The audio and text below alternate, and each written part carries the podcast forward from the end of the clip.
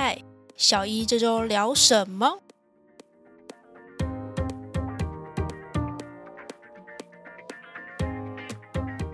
？Hello，欢迎收听小一这周聊什么。我是 Q。我发现我上一集我好像忘记自我介绍了。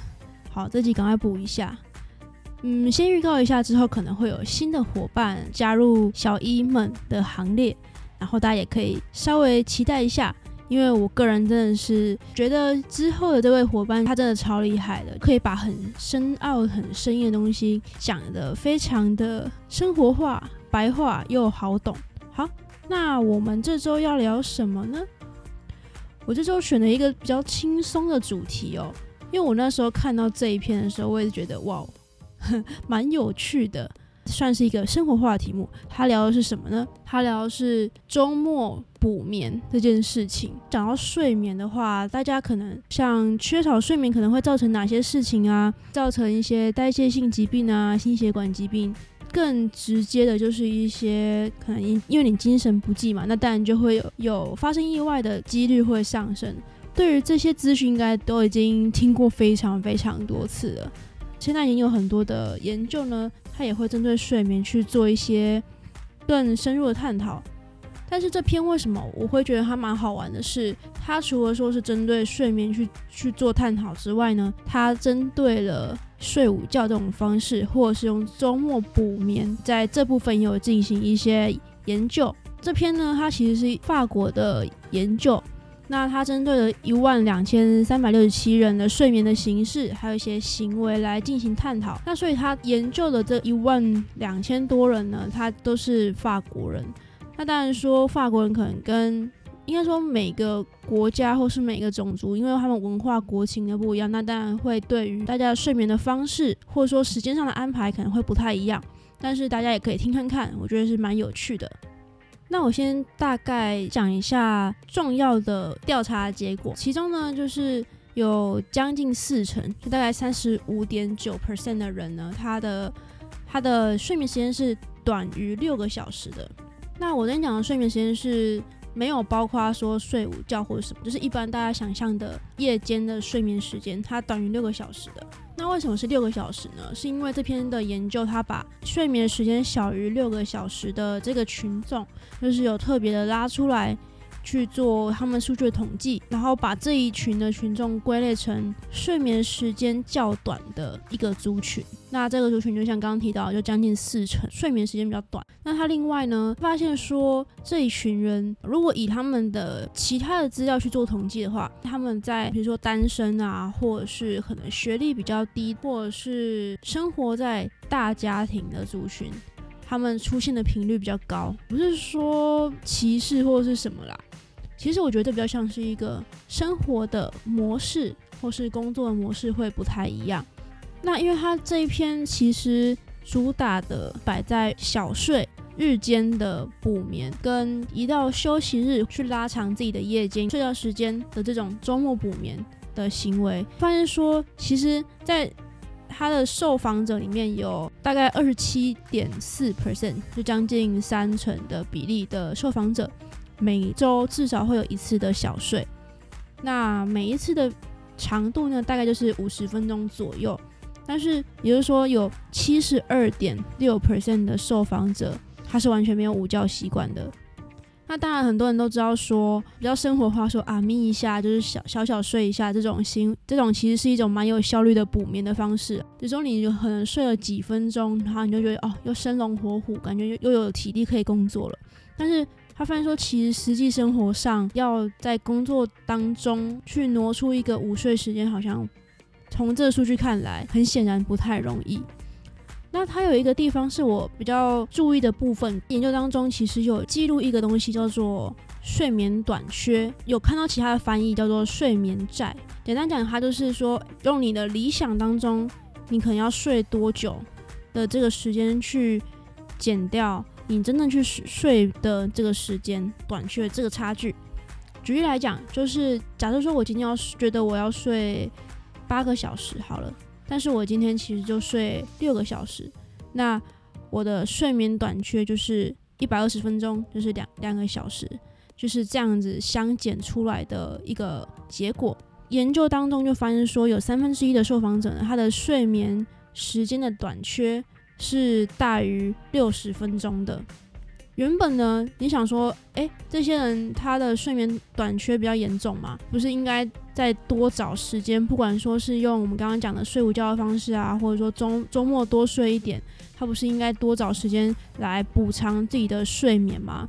不然长期以来，其实对于身体也是一个疲劳不断累积的一个状况嘛。但是实际层面来看的话，其中却只有十六点八 percent 的人是采取周末补眠，七点一 percent 的人是用睡午觉啊这种小睡的方式来补充睡眠。因为我们刚刚说，呃，睡眠短缺的多于六十分钟嘛，那他有在额外再拉出一群严重的。睡眠短缺，短缺的时间是大于九十分钟，但是这群人拉出来看，其中也只有十八点二的十八点二 percent 的人是采取周末补眠，然后七点四 percent 的人采取小睡的方式来补眠，超过七成的人还是都一直处在精神跟身体都非常疲惫的状态，大部分人都没有额外的方式来。增加自己的睡眠时间呢，我会在想会不会是一种一种恶性循环啊？就是说知道说自己要更认真工作，所以变成说用牺牲睡眠的方式来更认真工作，然后到了周末或者到了休息日也还是这样子，所以就是不断的循环循环循环，反而让自己的身体完全没有一个恢复的状态。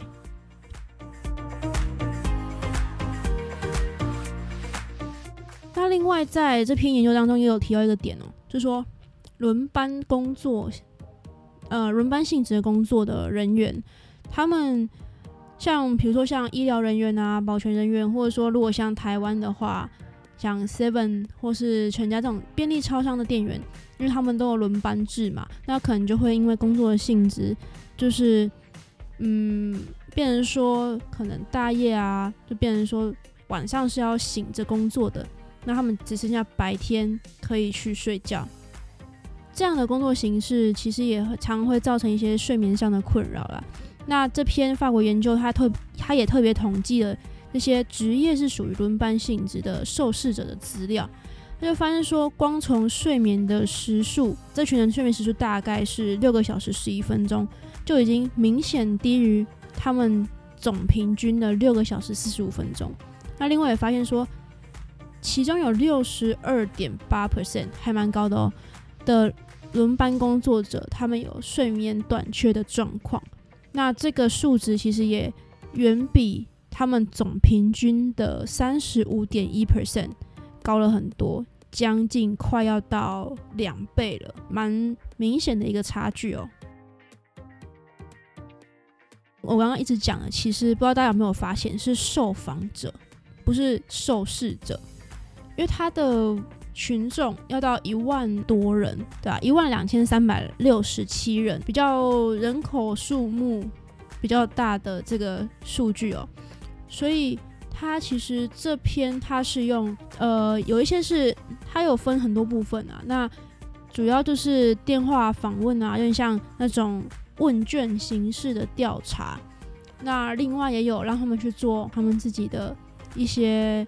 呃，睡眠上的记录这一些的方式来做统计，因为这样才能才能一次这么多人嘛。那不然以前的话，如果要跟睡眠相关的研究的话，比较多人都是必须要用一个叫做呃睡眠多项生理检查的这种方式来做记录哦。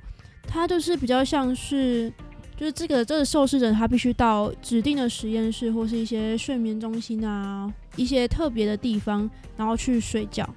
然后他们会在他们睡觉过程当中去完整的记录很多很多的数值，比如说像呃脑波啊，然后像心电图啊、肌电图啊等等的，还有一些血压的变化，这些生理检查的数据比较整体性的去记录完，然后去做分析。可是如果要这样子的话，其实就没有办法提供这么大数据的检查，因为。